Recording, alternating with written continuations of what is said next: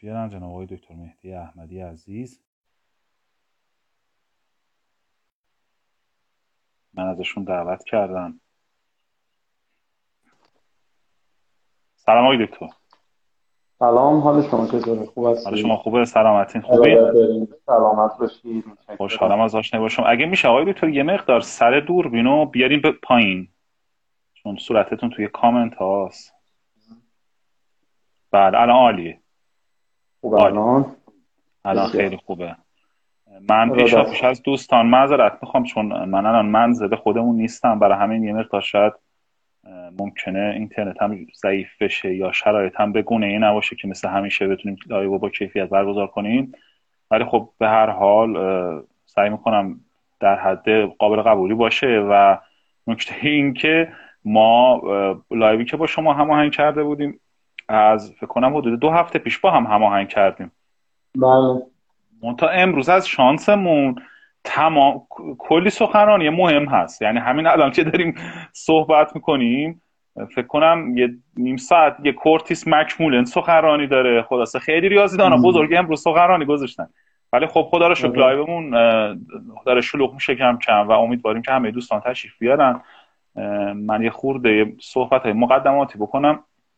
اولا که ما در واقع کانال تلگرامی اخبار و کتاب های ریاضه هستیم. با آدرس ادساین هارمونی کلیپ توی تلگرام. الان حدودا 4300 تا فالوور داریم و امیدواریم روز به روز بیشتر بشه. دوستانی هم که میان اینجا و چیز نیستن می‌تونن بیان تلگرام عضو بشن اونجا.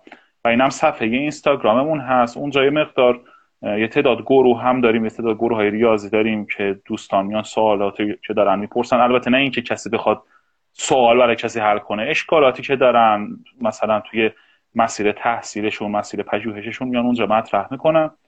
و این page هم حالا برای این live ها بیشتر گذاشتیم و موضوعات جذاب ریاضی و برای دوستان قرار میدیم.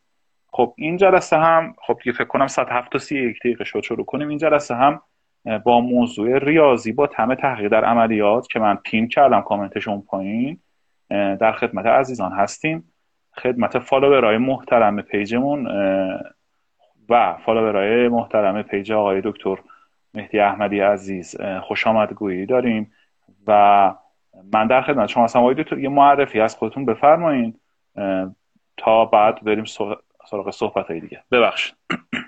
خواهش می‌کنم. بسم الله الرحمن الرحیم. منم عرض سلام دارم خدمت حضرت عالی آقای دکتر میسانی عزیز و همه بزرگوارانی که توی این live حضور دارن. انشالله بتونیم که دقایقی رو که خدمتتون هستیم مطالبی رو که عرض می‌کنیم مفید باشه برای دوستان. بیشتر حالا این live برای بچه های کارشناسی و کارشناسی ارشد ریاضی که دنبال انتخاب گرایش ها هستن. دیگه امروز هم که نتایج بچه ارشد اومد و خیلی از دانشجوها پیام دادن برای انتخاب رشته واقعا سردرگم انشالله بتونه کمکشون کنه من که از تربیت معلم شروع کردم و بعد از اون کارشناسی آموزش ریاضی بودم. ارشد ریاضی کاربردی تحقیق در عملیات دانشگاه علوم تحقیقات تهران بودم. البته یه time کوتاهی coding ی میخوندم صنعتی اصفهان.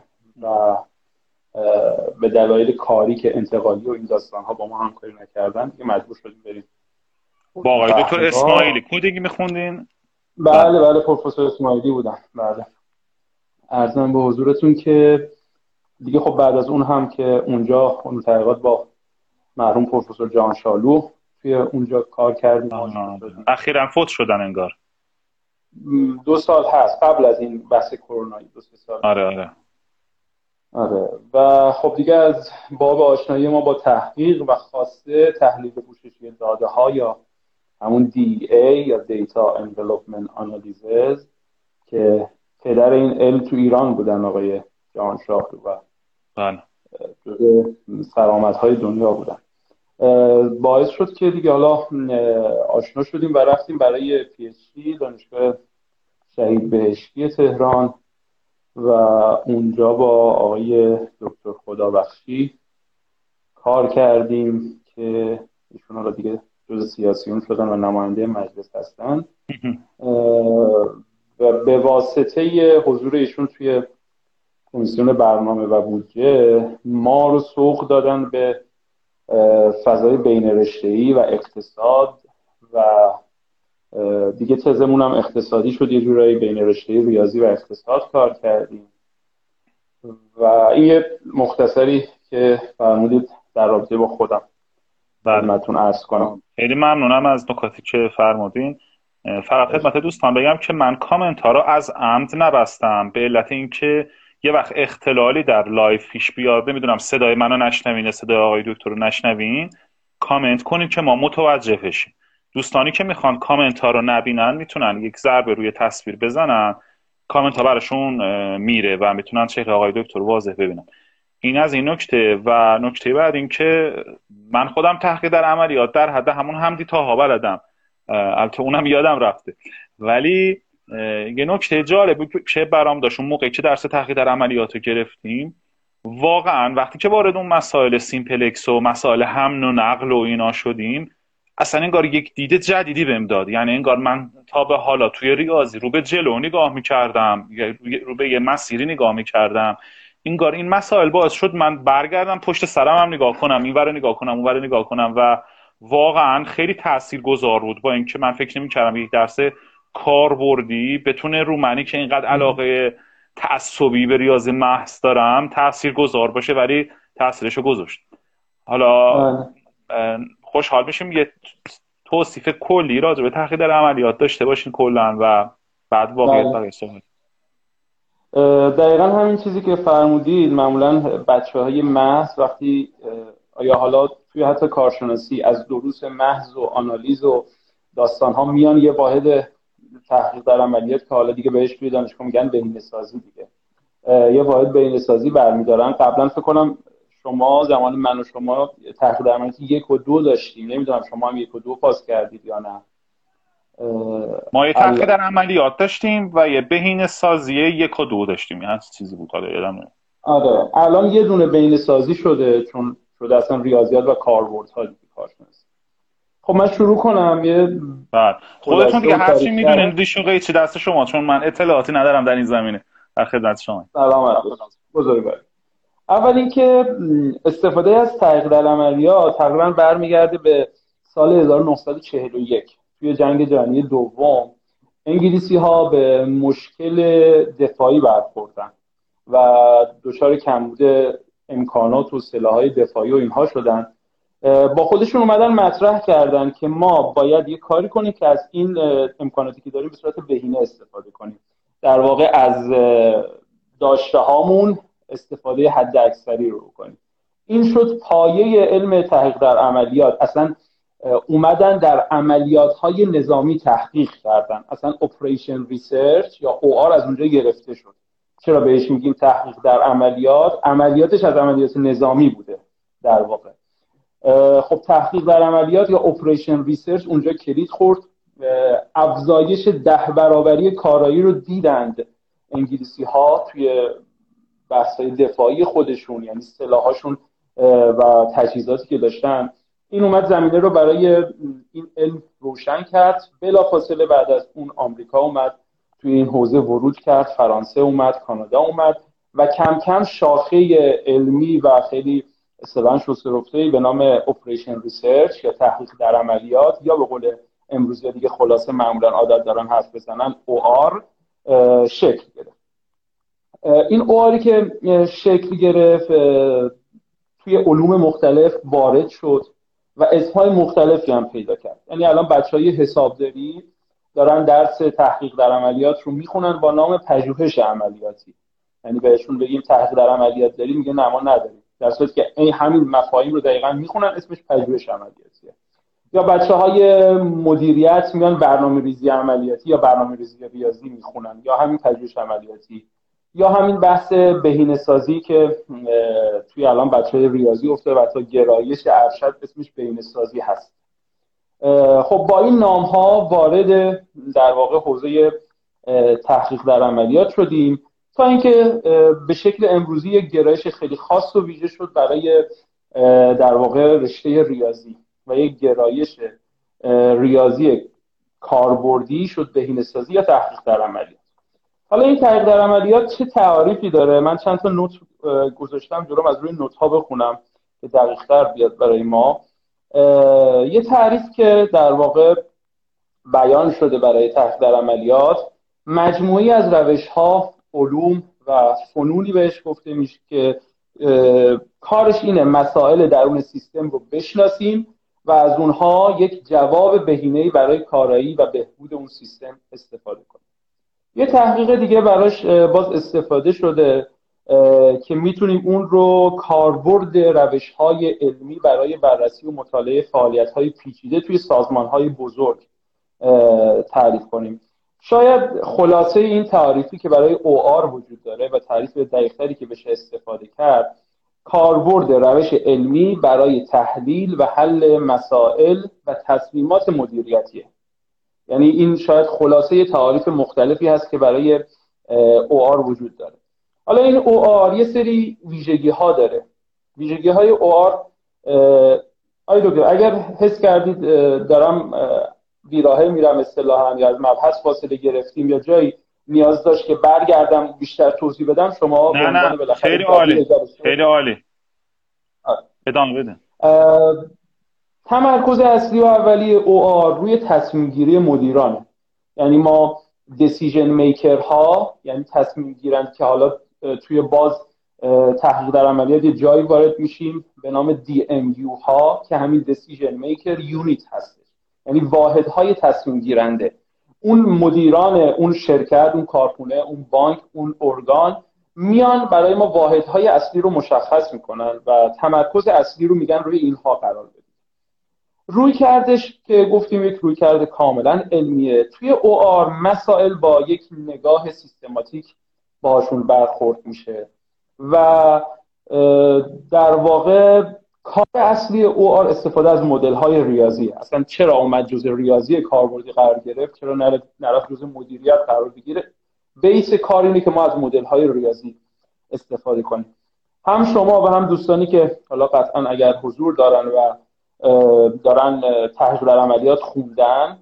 اولین مبحث و اولین سرفصلی رو که ما شروع می‌کنیم مدل سازیه یعنی فصل اول و گام اول توی تحت در عملیات مدل سازی و سختترین قسمتش هم شاید بشه بگیم و در این حال شیرین ترین قسمت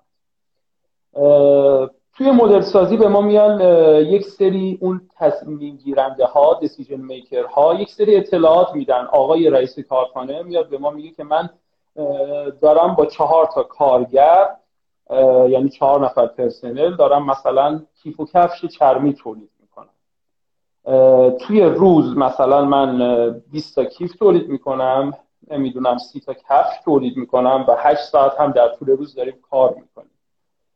و خروجی من در پایان انقدر تومن دلار یا ریال هست. خب ما میگیم به این آقا میگیم قطعا شما به دنبال این هستید که با حداقل کارگرها حد اکثر سود رو داشته باشید از محصولتون. پس میگیم براش مدل می نویسیم توی مدلی که می نویسیم چه چیزهایی رو نیاز داریم در مدل؟ یک تابع هدف.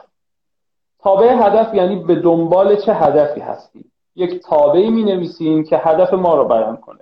به عنوان مثال ما به دنبال حد اکثر سازی سود هستیم. پس تابع هدف ما از جنس ماکسیموم خواهد بود. سود چه چیزی رو می‌خوایم حد اکثر کنیم؟ توی این مثال مثلا می‌خوایم سود تولید کفش و کیفمون رو حد اکثر کنیم. پس متغیرهای ما تعداد تولید کیف و کفش میشن. پس من یه دو تا متغیر دارم کیف و کفش که می‌خوام ببینم چند دونه از اینها رو اگر تولید کنم سود من بیشتر میشه. با چه تعداد محدودیت کارگر دارم؟ میگم آقا من چهار تا کارگر بیشتر نمی‌توانم حقوق بدم. چقدر ماهانه کلا می‌تونی حقوق بدی؟ میگم ماهانه ان تومن بیشتر نمی‌تونم حقوق بدم. خب با این محدودیت ها که بهشون میگیم قیدها میایم یک سری اصطلاحا سابجکت تو یعنی اون تابع هدف رو مشروط بر این که مثلا چهار تا کارگر بیشتر نشه این تومن پول ماهیانه من خرج من بیشتر نشه. می نویسم و این میشه یک مدل ریاضی یک تابع توی این مدل سازی جسارتا آقای دکتر توی این مدل سازی یک سری از اطلاعات رو ما از عمد می‌ذاریم. ممکنه بذاریم کنار. درسته؟ مثلا ممکنه خیلی متغیرهای دیگه هم دخیل باشه ولی خیلی مسئله رو به قول معروف محض می‌گیریم. مثلا ممکنه چه می‌دونم؟ یکی از کارگرا چند روز مریض باشه نتونه بیاد. مثال می‌زنم. یا یه مشکل خاصی پیش آره. بیاد. که سیستم ما یه سیستم ایدئال رو در نظر می‌گیریم که کارگرا مثلا سر ساعت میان سر ساعت میرن مثلا این چیزا هم هست دیگه درسته؟ ببینید مثلا اون مثالی که شما می‌زنید مثلا میگم ما چهار تا کارگر داریم ممکنه یه روز یکیشون نیاد. ما میایم میگیم حد اکثر کارگرایی که می‌تونیم داشته باشیم چهار تاست. یعنی قیدمون رو کوچکتر مساوی چهار می‌ذاریم. ممکنه خروجی مدل برای ما با سه کارگر جواب بده. یعنی ما ایدئال رو می‌گیریم. اون چهار کارگری که می‌توانیم داشته باشیم محدودیت نفراتمون چهار تاست پس ما چهار تا رو می‌گیریم. حالا اون شرایط خیلی خاص رو آره بستگی ببین هر چقدر ما قیدهامون بیشتر بشه در عین حال اینکه حل مدل پیچیده تر خواهد شد مدل جواب دقیق تری هم قطعا به ما میده. یعنی ما می‌تونیم بیایم توی محدودیت ها تعداد یا در واقع مقدار ساعت کار روزانه رو هم یک قید دیگه اضافه کنیم. بگیم مشروط برای اینکه این چهار تا کارگر انتومن پول روزی 8 ساعت کار کنن. یعنی همه اینها توی قید بستگی از کردم. همون دیسیژن میکری که ابتدا گفتم خدمتتون اون در واقع اگه ما به عنوان یک مشاور ریاضی به کارخونه دار یه مشاوری دادیم و گفت انجام دادم و نتیجه نگرفتم ممکنه مثلا یکی از قیداشو نگفته باشه به ما یا یکی از شرایطشو مطرح نکرده باشه. دقیقا هم آره. دقیقا هم ما طبق اطلاعاتی که به ما میدن نخواهش من اون خروجی رو بهشون تحویل میدیم و بهشون میگیم آقای کارخانه دار شما با این تعداد تولیدی می‌تونید حد اکثر سود ممکن رو داشته باشید. حالا این مدل چطور حل میشه؟ توی حالتهای خیلی ساده مثل همین حالتی که مثلا ما دو تا قید در نظر می‌گیریم و دو تا متغیر در نظر می‌گیریم مدل ما یه مدل دو بعدی به اصطلاح روی صفحه اگه بخوایم پیادش کنیم. هر کدوم از قیدها رو یک خط در نظر می‌گیریم و رسم کنیم. این خطها یک اصطلاحا ناحیه شدنی برای ما تشکیل میدن یعنی ناحیه‌ای که جواب ما تو اون ناحیه قرار می‌گیره. و اینکه حالا توی اون ناحیه شدنی به دنبال این میگردیم که کجاها بیشترین سود ممکن می‌تونه اتفاق بیفته. و در واقع مدل یه مدل خیلی ساده حل میشه. اما اگه قیدها خیلی بالاتر برن متغیرها بیشتر بشن سه تا بشه چهار تا بشن دیگه این اصطلاحا صفحه نیست دیگه و فضای دو بعدی جوابگوی ما نیست. میان سراغ روش هایی مثل همون چیزی که اولش خودتون گفتید و معروفترین و بهترین روش حل این مدل ها که میشه simplex simplex هم باز خب تا جایی برای ما شدنی است که دیگه از اون درجات بالاتر قطعا باید بریم به سراغ نرم افزارها و توی نرم افزارها سراغش رو بگیریم. که معروفترین نرم افزاری که می‌تونیم برای تحقیق در عملیات یا اوار نام ببریم نرم افزار گمز هستش. یک نرم افزار تخصصی توی حوزه تحقیق در عملیات هستن. با مطلب خب شدنیه با مطلب هم قابلیت انجام. دار خب این مدل سازی که انجام میشه حل میشه خروجی گرفته میشه تحلیل حساسیت میشه صورت بگیره روی مدل هامون. یعنی جسارتا نرم افزار گمز تحت پایتون هست؟ نه نه نه. آها. آره. یعنی خودش یه نرم افزار مستقلیه. بله بله. کاملا نیست. بله ببخشید ادامه نه خواهش می‌کنم.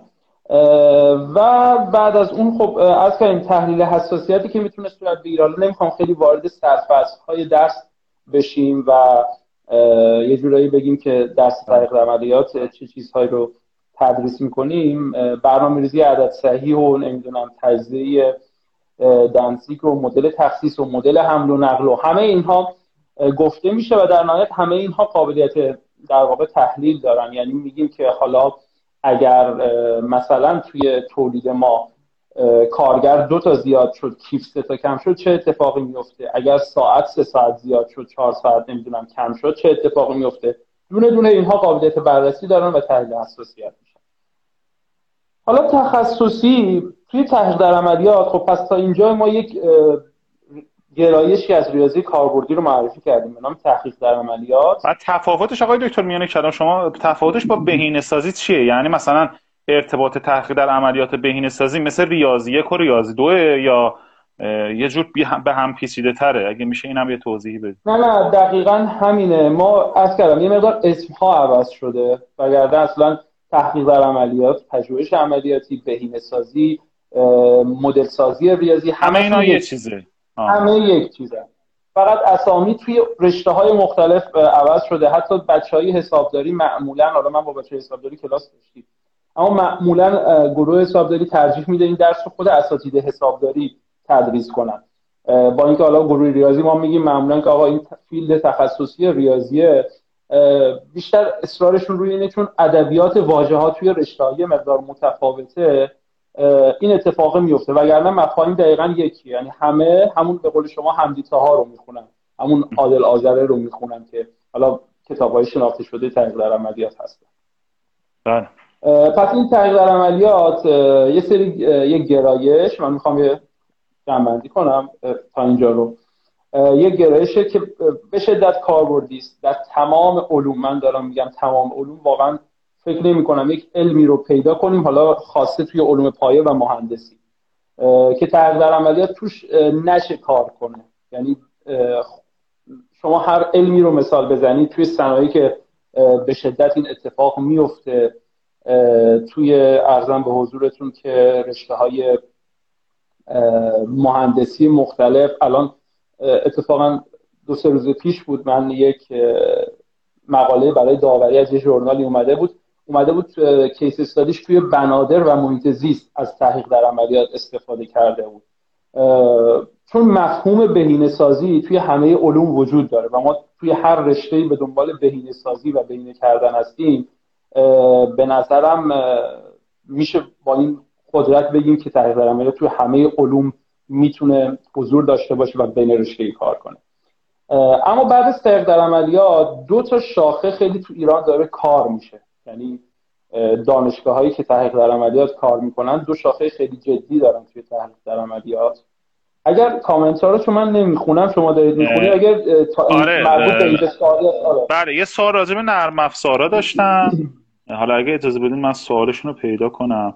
گفتن که سلام ممنون میشم. اگر در مورد نرم افزارهایی که در بهینه سازی کاربردی و مورد نی... بهینه سازی کاربردی و مورد نیاز هست رو بفرمایید توضیح بدین در موردشون.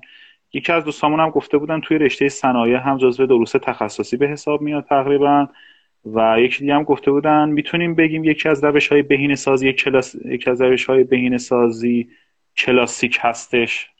حالا این سه تا کامنت رو تا اینجا بخوان یه توضیحی راجبش بدین. البته دوستان اگه ممنون میشم اگه کامنت هاشون رو بذارن برای اون آخر که بعد صحبت های آقای دکتر چه تموم شد؟ بعد رو کامنت ها صحبت بله بفرم.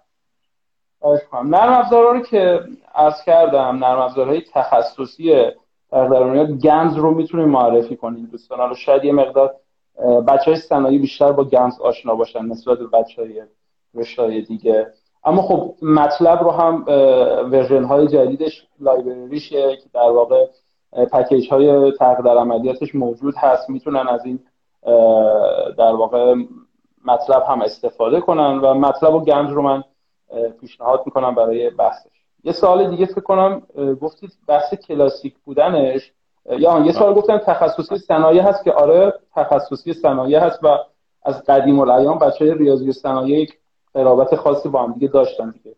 و این خاص این مخصوصا این درس توی بچه های صنایع یکی از درس های مهم و تخصصیشون هست و بهش می‌پردازن. یه سوال دیگه که گفتن کلاسیک نمی‌دونم منظورشون از کلاسیک منم متوجه نشدم. حالا سوالشون آخر کار ازش خواهش کن بعدا بگین آره. اگه منظورشون حالا آکادمیک بودنشه که آره گفتیم روش کاملا علمی و دانشگاهی هستش. خب حالا مباحث خودتون ادامه بدین بعد میریم سراغ کامنت. بسیار. دو تا شاخه خیلی خاص توی تحقیق در عملیات داره توی کشور کار میشه. یک بحث شبکه هست و دومی تحلیل پوششی داده هاست. شبکه که باز هم یه جورایی توی همون حوزه حمل و نقل وارد میشه. مثلا من شاید جالب باشه بدونید که نقشه بی‌آر‌تی تهران نقشه مترو تهران کار پروفسور جهانشاهلو و دانشجویانشون یعنی بچه های ریاضی کاربردی تحقیق در عملیات بلد اومدن اونو کار کردن. چون باز توی راه هدف چیه؟ هدف اینه که من می‌خوام از این ایستگاه به اون ایستگاه برم بهینه ترین راه رو برم. پس این میشه جزء بهینه سازی ها در واقع. و اون مدل نویسیه و در واقع اون شبکه که به کار برده شده جز بچه های در عملیات و اصلا بعد همون بود که پروفسور جانشالو یک بازه ای رو معاونت سازمان هواپیمایی کشور شد. شاید اصلا خیلی هم می‌گفتن که آقا این ریاضی چه به اونجا داره کاملا مربوط می‌شد. اما دی که من خودم تو این زمینه کار کردم یا همون data envelopment analysis تحلیل پوششی داده که تصویر رفت. بله. موبایل افتاد آره. عرضم به حضورتون که بد شد فکر کنم. آره تصویر الان. خوب الان؟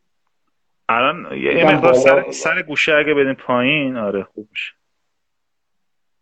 تعادلش سخت میشه وقتی که سر گوشی میاد پایین یه خودت. آره. بله. ارزم بزرگتون تحلیل پوشش داده ها.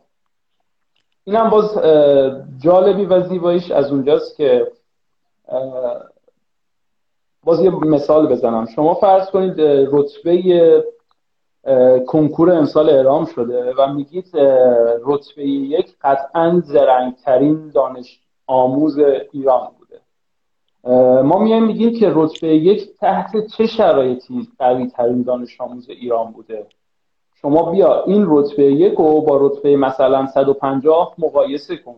خب میگیم رتبه یک توی منطقه یک مثلا تهران توی دبیرستان با امکانات فوقالعاده با اساتید بروز با نمی‌دونم کتاب های فلان و فلان درس خونده شده رتبه یک خب حالا اون نفر 150 چی؟ میگیم توی منطقه محروم توی روستا بدون معلم خودش نشسته کتابا رو خونده شده 150 خب آیا می‌تونیم بگیم اون یکی واقعا زرنگتر از اینه؟ قطعا نه.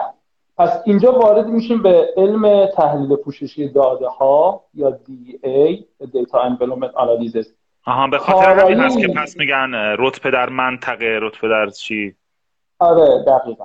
خب حالا دقیقا این علم میاد همین بر اساس آن داده ها و اون متغیرها و شرایط ها ارزیابی می‌کنه. اصطلاحا کار دیگه کارایی رو مشخص می‌کنه. می‌خوایم ببینیم اگه این فرد رو بذاریم تو شرایط اون کارایی چقدر میشه. آیا می‌تونه همون رتبه یک رو بیار یا دیویس میشه توی اون شرایط اون فرد؟ پس وارد تحلیل پوششی داده ها میشه حالا این تحلیل پوششی داده هایی که وجود داره در واقع بیسش رو آقایان کوپر، بنکر و چارلز پایگذاری کردن. که اصطلاحا با مدل CCR شناخته میشه و اولین مدلی بود که توی تحلیل پوشش داده یک مدل از همون جنس مدل های تحقیق در عملیات مدل سازی ریاضی اومد و دی ای رو پایگذاری کرد و مدل CCR نوشته شد. خب حالا توی این مدل CCR ما از به دنبال کارایی بهتر بودیم. یعنی از همون مفهوم بین سازی این بار برای کارایی استفاده کردیم.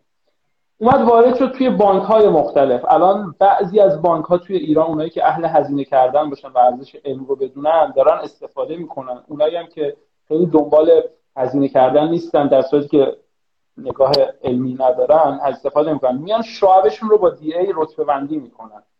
مثلا میگن ما 50 تا شعبه داریم 100 تا شعبه داریم و میان شعبه های موجود رو بر اساس مدل هایی که حالا نوشته میشه در واقع اونجا رتبه بندی رو انجام میدن. یعنی یکی از کارهاش رتبه بندیه پس تحقیق در عملیات تحلیل پوششی داده ها و شبکه جسارتا این رتبه بندی بانک هاشو گفتین. منظورتون اینه که مثلا فرض کنین یه بانکی هرچی میلیاردرهای بیشتری توش باشه نمی‌دونم مشترک های بیشتری توش باشه نمی‌دونم تراکنش های بیشتری انجام بشه. اون مثلا امتیازش بالاتره. منظورتون اینه؟ نه نه نه. دقیقا همین رو می‌خوام بگم. می‌خوام بگم کارایی رو وقتی ما می‌خوایم اندازه گیری کنیم می‌خوایم بگیم اگر فلان یک بانکی توی یک منطقه ثروتمند داره زندگی می‌کنه خب قطعا میزان ورودی و خروجی پول اونجا بیشتره. توی یک بانکی نه که همون بانک یه شعبه داره توی یک منطقه که خیلی ثروتمند نیست. خب دقیقا مثل همون رتبه بندی کنکوری که گفتیم. باز هم اون دیسیژن میکره یعنی اون رئیس بانک مدیر کله میاد به من میگه که آقا برای من بانکی بهتره که از سرمایه جذب شدهش مثلا بیشترین خروجی رو داشته باشه. خب اون تعریف مهمه اینجا. گاهی اوقات میاد میگه نه برای من بانکی مهمتره که بیشترین پول رو جذب کنه. خب خیلی راحت معلومه اون که تو منطقه پولدار است بهتره. این تعاریف باید همون دیسیژن میکره به ما داده بشه که ما این کار رو انجام بدیم. خب از جمله کارهایی که میشه انجام داد رتبه بندیه. و رتبه بندی کلا یه مبحثیه که توی باز هم همه رشته می‌تونه ورود پیدا کنه. و ازشون استفاده کرد. اتفاقا این کتابی که اخیرا خودم نوشتم رتبه بندی واحدها به کمک در واقع کاراییشون کارایی متقاطع. ما می‌تونیم تمام این توی تمام سنه هر ارگانی بیاد به یک تحقیق در عملیات بلد به یک دی ای بلد بگی که من می‌خوام کارگرامو می‌خوام کارمندامو می‌خوام شعبم رو رتبه بندی کنم این کار شدنیه با اون تعاریفی که داره. گفتیم که در واقع می‌تونیم انقدر مطالب آخه زیادن یه جورایی هی من می‌خوام اینو بگم اونو بگم میپریم این شاخه اون شاخه من طور نیست آقای دکتر مثل آقای الهی قمشه‌ای بگین یعنی از هر دری سخنه. یهو از اینجا برین اونجا این قشنگتر در میاد. آره. آره. کتابتون بعدا پسترش و عکسش رو برای من بفرستین تا توی کانالمون تبلیغ کنم که دوستان می‌خوان برن تهیه کنن بتونن تهیه کنن. بسیار و توی اون فضای بین رشته‌ای که عرض کردم خدمتتون چون عرض کردم حالا توی دایرکتی که من و شما با هم صحبت داشتیم من بهمن 99 دفاع دکترا رو انجام دادم. موضوع من در واقع ارزیابی پروژه های اقتصادی بود. از طریق یک مفهومی به نام کاست بنفیت آنالیزس یعنی تحلیل هزینه و فایده. این تحلیل هزینه و فایده کاملا توی اقتصاده. ما اومدیم مدل های در واقع اقتصادی رو بر اساس مدل های دی ای بازنویسی کردیم. توی اقتصاد میان میگن که آقا ما پول داده و ستانده اصطلاحا. پولی که وارد می‌کنیم و پولی که خرج می‌کنیم و استفاده که اونجا خواهیم در واقع انجام خواهیم داد به چه صورت هستش؟ من یه لحظه عذرخواهی می‌کنم. من این رو بچرخونم.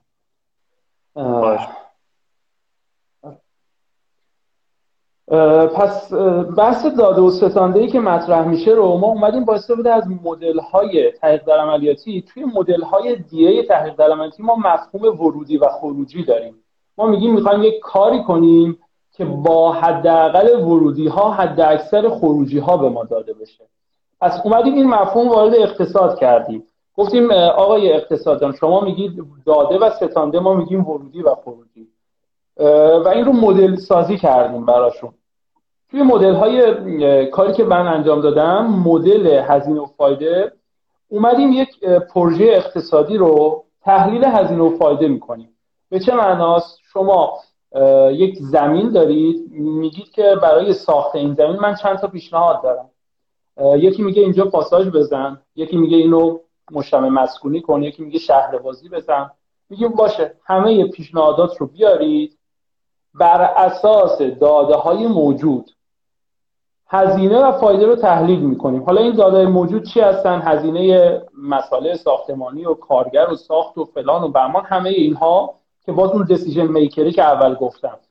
یعنی کنار این تحقیق در عملیات توی هر علمی ورود می‌کنه باید کارشناس اون علم باشه کنارش. وظیفه اصلی ما مدل سازی است. وظیفه اصلی ما بهینه کردن هستش. اون میگه که آقا من این داده ها رو دارم هزینه انقدر میشه؟ میگم باشه. من شروع می‌کنم به نوشتن مدل. مدل رو می‌نویسیم هزینه و فایده رو تحلیل می‌کنیم. هزینه فایده ای که تحلیل میشه اونجا به ما میگه که خب مثلا پروژه A پروژه بهتری هست که برای این زمین انتخاب بشه. این کار رو کی انجام میده؟ دی ای داره انجام میده تحلیل پوششی در کارایی رو در واقع. در واقع همون دانش آموز برتر و بهتر رو اینجا داریم پیاده می‌کنیم. داریم میگیم این زمین با این شرایط بهتره یا این زمین با این شرایط بهتره. دقیقا همونه. میگیم این دانش آموز با این شرایط یک میشه این دانش آموز با این شرایط چند میشه اصطلاحا. و وارد اقتصاد میشه از این طریق. از جمله کاربردهای دیگهش که من می‌تونم نام ببرم خیلی توی حوزه محیط زیست توی حوزه بنادر توی حوزه آلاینده ها و واقعا میگم همون صحبت اولی توی علوم مختلف خیلی کار کردن اگر دوستان یک سرچ خیلی کوچیک انجام بدن توی گوگل اسکولار و DEA رو بنویسن یا data envelopment analysis می‌بینن این کارکرد رو خب مدل های DEA هم این نکته رو بگم دو دسته میشن. یک سری مدل ها مدل های linear هستن linear programming ان برنامه‌نویسی خطی ان. یه سریشون هم non-linear programming هستن که مدل های برنامه‌نویسی غیر خطی هستن. داده هایی که استفاده میشه توی تحلیل پوششی داده و OR.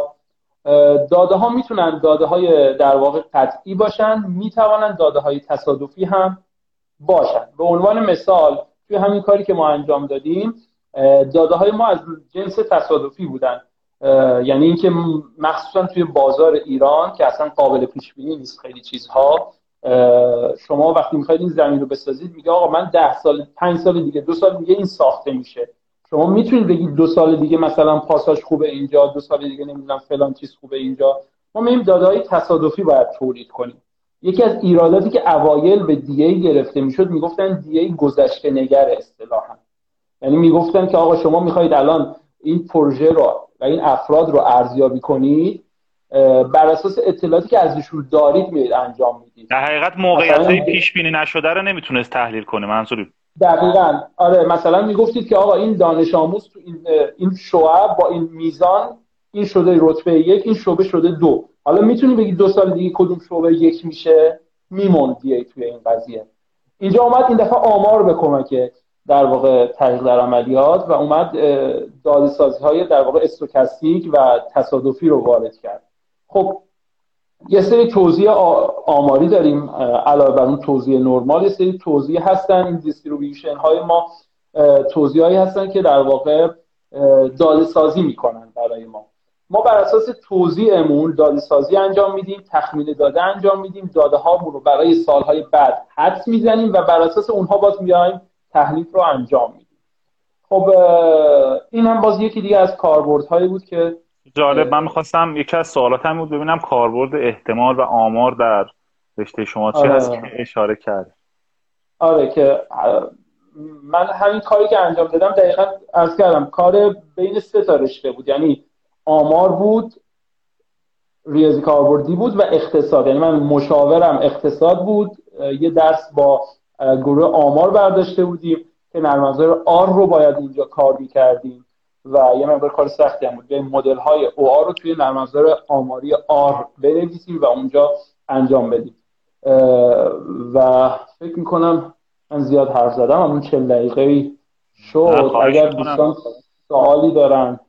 یه چند تا سوال من خودم داشتم یه چیزی می‌خواستم بگم. شما اشاره به برنامه ریزی خطی کردین. خیلی جالبه که علاوه بر کاربردهایی که تو علوم مهندسی داره تو علوم محض هم کاربرد داره. یعنی یکی از قضیه های خیلی جالب برنامه ریزی خطی به نام قضیه گوردون. حالا نمی‌دونم شاید شنیده باشین نه.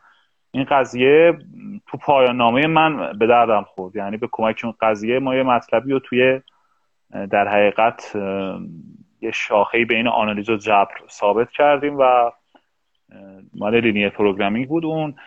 بعد نکته دیگه که می‌خواستم ببینم در اگه بخوایم بگیم کدوم یک از شاخه های ریاضی بیشترین بنیان تحقیق در عملیات بهینه سازی و تشکیل میده در حقیقت آنالیز و فکر کنم آنالیز محدب و اینها هست دیگه. بله اگه راجع به این هم یه مقدار توضیح بدید آنالیز, آره حالا راجع به آنالیز تا... چون من دیدم توی دانشگاه اصفهان مثلا اساتیدی مثل دکتر زعفرانی و دکتر فخار و اینا که مقاله هایی در بهینه سازی نام دارن اینا شاخه هاشون آنالیز محدب و آنالیز تابعی و اینا هست.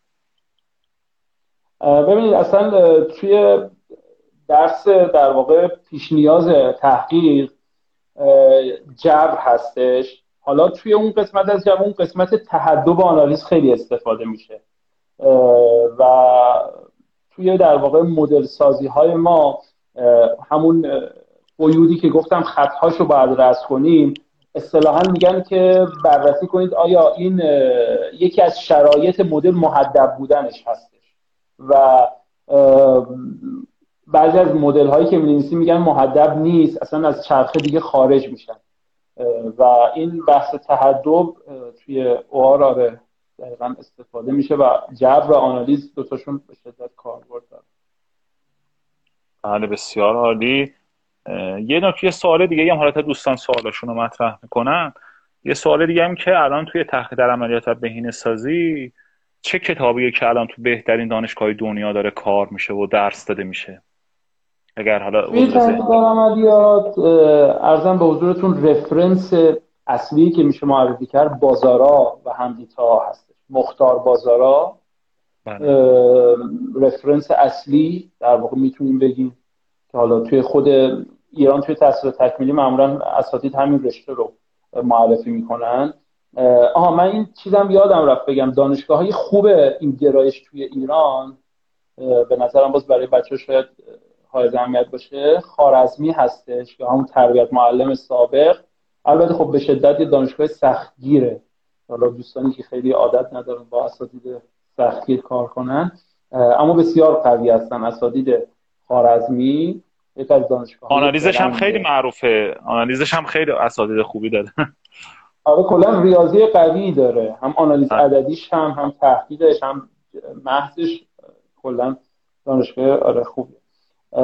عرض کردم بازارا و همدیتا ها دوتا از کتاب های خوب هستن توی OR و توی D, DEA هم اصلا یه کتابی با همین عنوان data envelopment analysis که معلفش کوپر و بنکر و استنفورد هستن. این دوتا رفرنس های اصلی میشن که توی دنیا داره در واقع تدریس میشن یه سوال دیگه هم پرسیدن نظرتون راجع به پایتون رو هم بفرمایید ممنون.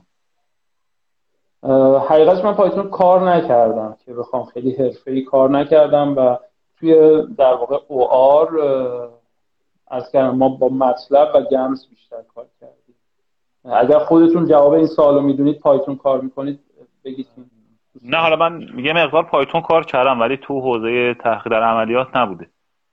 بعد می‌خوام ببینم الان مهمترین مثلا ببینین ما وقتی میگیم چه می‌دونم یه مثال مثلا بگیم مهمترین مسئله نمی‌دونم نظریه اعداد چیه؟ مثلا بگیم حدس ریمان یا حدس گلدباخ مثلا میگم.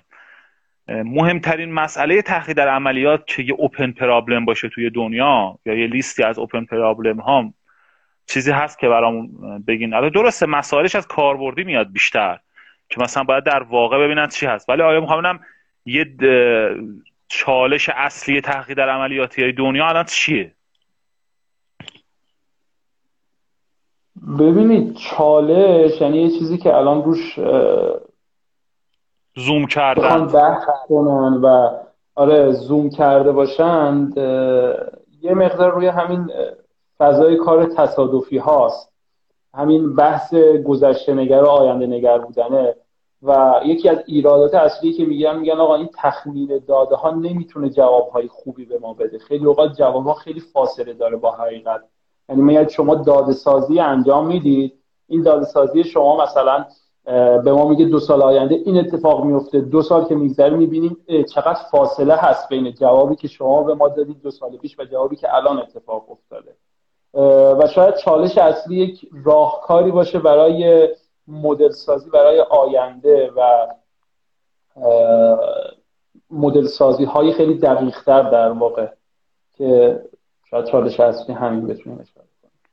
نوشتن کاتامورتی یا کتاب مورتی؟ نمی‌دونم. اون هم نوشتن. عالیه. آره مورتی. بله کتاب مورتی هم کتاب خیلی خوبیه. بله. توی زمینی بعد؟ حالا آیا تو غیر از دانشگاه تهران بقیه دانشگاه شهرستان و ایران کدوم مثلا توی تحقیق در عملیات قوی تر کار کردن؟ توی تحقیق در عملیات ارزم به حضور شما دانشگاه کاشان رو داریم. دانشگاه ارزم به حضور شما کرمان رو داریم. با هنر کرمان رو. و حالا به جز تهران ها رو که فرمودید چمران اهواز رو داریم که بهینه سازی باز هم کار می‌کنن. و توی دنیا چجوریه اگه فرض کنید یه فردی حالا نمی‌دونم فوق لیسانس تحقیق در عملیات داشته باشه یا لیسانس داشته باشه بخواد apply کنه کدوم دانشگاه شما بهش پیشنهاد میدین؟ حالا غیر از دانشگاهایی که مثلا همه رشته ها خوبن مثلا مثل هاروارد و استنفورد و پرینستون و اینا مثلا غیر از اونایی که خب تو همه چی top هستن چه کشورهایی چه جایی که مثلا بیشتر زومشون رو تحقیق در عملیات بهینه سازی هست معرفی می‌کنی؟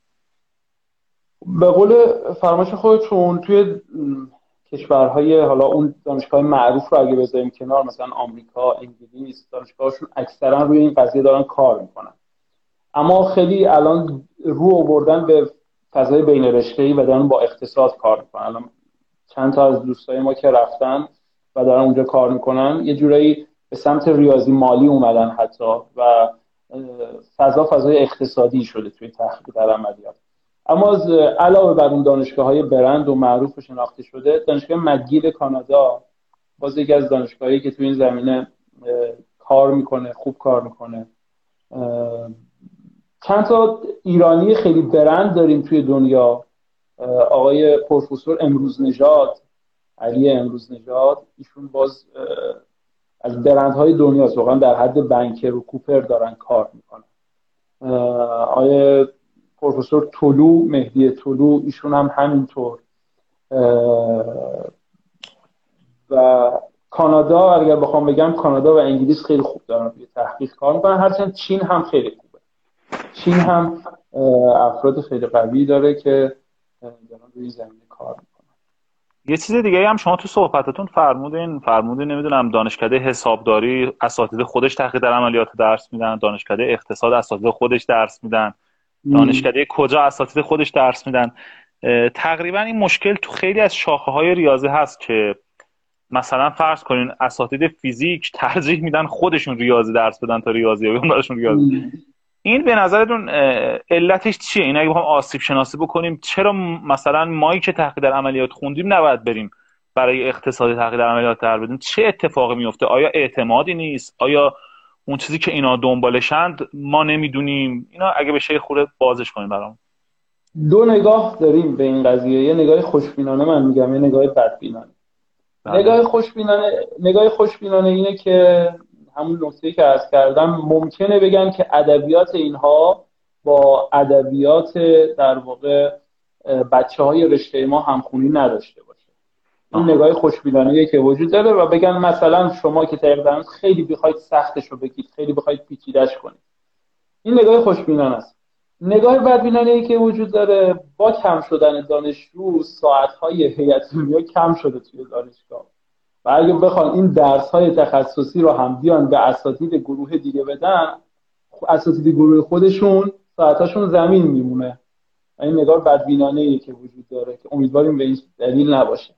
چه جالب. یکی از علت که هست الان اگه دقت کنین خیلی از دانشگاه هایی که حالا تاپ نیستند مثلا غیر از مثلا شریف و نمی‌دونم تربیت مدرس و امیر کبیر و اینا غیر از اینا اکثر دانشگاه ها دارن رشته علوم کامپیوتر رو کنار ریاضی وارد می‌کنن و به اسم علوم کامپیوتر می‌گیرن دانشجوها رو. بعد مثلا 140 واحد درس 100 واحد ریاضی بهشون میدن و علوم کامپیوترش عملا هیچ به خاطر اینکه به قول شما این اساتید بدون درس نمونن. مثلا یه دانش علوم کامپیوتر ایران الان بپرسی بیشتر از این که کامپیوتر بلد باشن ریاضی بلدن. اینم شاید اتفاق افتاده. خب اگر دوستان بله. سوال دیگه ای ندارند یا خود آقای دکتر مطلبی هست ما در خدمتتون هستیم. در حد بخواین چند دقیقه جمع بندی کنین.